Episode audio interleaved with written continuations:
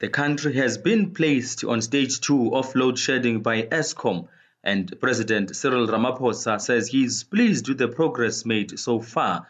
He says the appointment of Dr. Josienzo Ramukhova as the Minister of Electricity is already yielding positive results that will make South Africans happy and thus improve the economy. I'm really pleased that at this very early stage we are beginning to see that the measures that we've been taking in the National Energy Crisis Committee, in Eskom, at the board management level, and now added with the work of the minister, we now are moving forward. So I think we are going to see a great deal of progress with the reduction and the bringing down of load shedding, which will make South Africans happy, but which will also improve the performance of our economy. Ramaphosa says the country is not yet out of the woods. And we are not yet out of the woods. So I wouldn't like to celebrate and say to South Africans that load shedding is now a thing of the past. We are still going to have to do much more work to bring down and eliminate load shedding. The voice there of President Cyril Ramaphosa, and joining us now is energy expert Chris Yelland. A very good morning to you, Chris, and thank you for your time. Is the president's optimism justified at this very early stage? Well, firstly, may I say how happy I am that we are only having stage 1 or stage 2 load shedding this weekend. It's marvelous. Yes. But having said that, I think we do need to temper our enthusiasm, keep our feet on the ground, and understand that, you know, you can have a good week and you can have a bad week. Mm. And we've had this before. We can go into a period where load shedding seems to decrease and we're all happy. And then we tend to forget about the underlying problems. Mm-hmm. And then suddenly, you know, by chance, a whole lot of generators trip out simultaneously and we plunged back into load shedding. So I think it is early days. I also sort of urge people to understand that very often when there's a turnaround, it's as a result of a lot of hard work that has taken place over the last 3 years. And one should resist the temptation to think that one can come in and snap one's fingers and magically things go away. It takes hard work, and it takes hard work over a period of time.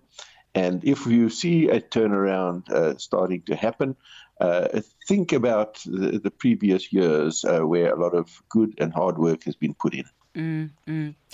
What can we in fact attribute, I suppose, the low stage of load shedding at this point? So what has happened? But in addition to that, you know, just for consistency, does it not make sense to keep it at a particular level, store as much of the energy as you can, as we, of course, get into the colder months where we expect demand to spike quite rapidly? Well, of course, demand goes up in winter, but so does the supply go up in winter. So a lot of maintenance of plant is done during the summer months in order to be prepared for the winter months. So in summer, you have reduced demand for electricity, and so you don't need to have all that supply. So it's a good opportunity to do additional maintenance in the summer months, and that's exactly what happens. So that when winter comes along, one's well prepared and one's got more generation capacity available, and one does less maintenance in winter. The thing that I just want to mention, you mentioned the word store electricity until winter comes.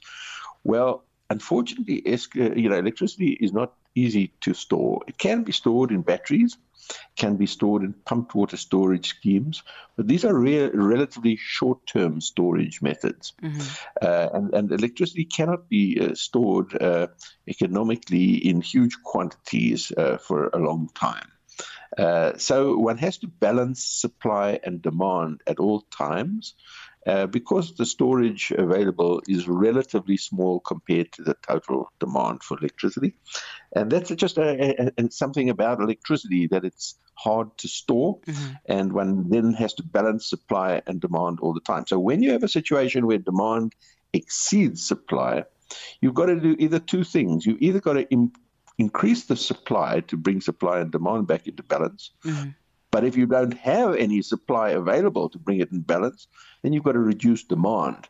And that is what load shedding is all about. It's reducing the demand for electricity by switching people off and bringing supply and demand back into balance in order to preserve the stability of the power system. Mm-hmm, mm-hmm. How do we maintain this, I suppose, a good couple of days, if you will, going forward? Of course, in terms of PR points, we are all starting to talk about the upcoming 2024 elections. We, of course, still waiting to see what the new Minister of Electricity can, in fact, do. I suppose it's PR points for them, but how do we sustain it so that we can actually feel the benefits of it, if you will, within our day-to-day lives? Yeah, that's the point you've made so well. You see, you can have a good week and you can have a bad week. The question is, how do you make it sustainable? You see, unplanned outages are by their very nature unplanned, and therefore take one by surprise, usually. It's like driving a car and a clapped-out car. It breaks down, when you perhaps least expect it. And it's not like you can predict when it's going to break down. Mm. So we've got to resist the temptation to start blowing our PR trumpet before we've achieved sustainable results. The energy availability factor varies, hour by hour.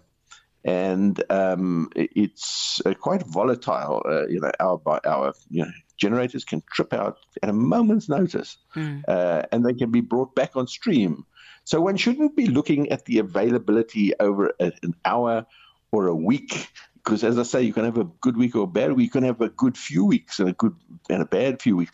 You should really be looking to judge the performance of a fleet of generators that comprises a total of about 80 generators. Mm-hmm. You need to look at the availability factor over a long period of time. When I say long, I mean Eskom's financial statements, measure the energy availability factor over a period of the financial year. Mm-hmm. And then one can get a good understanding of the performance of the fleet, because one has to look at the performance over a period of time. One can, by just quoting the instantaneous energy availability factor as of now or as of this week, is very, very misleading, especially if you cherry pick the best power stations and you quote the energy availability factor of the 6 best power stations in the fleet. Well, then you're cherry picking and you're measuring it over perhaps a good week, and you're actually misleading people. And I think we need to be careful about that. So don't cancel that order for the solar panels just yet.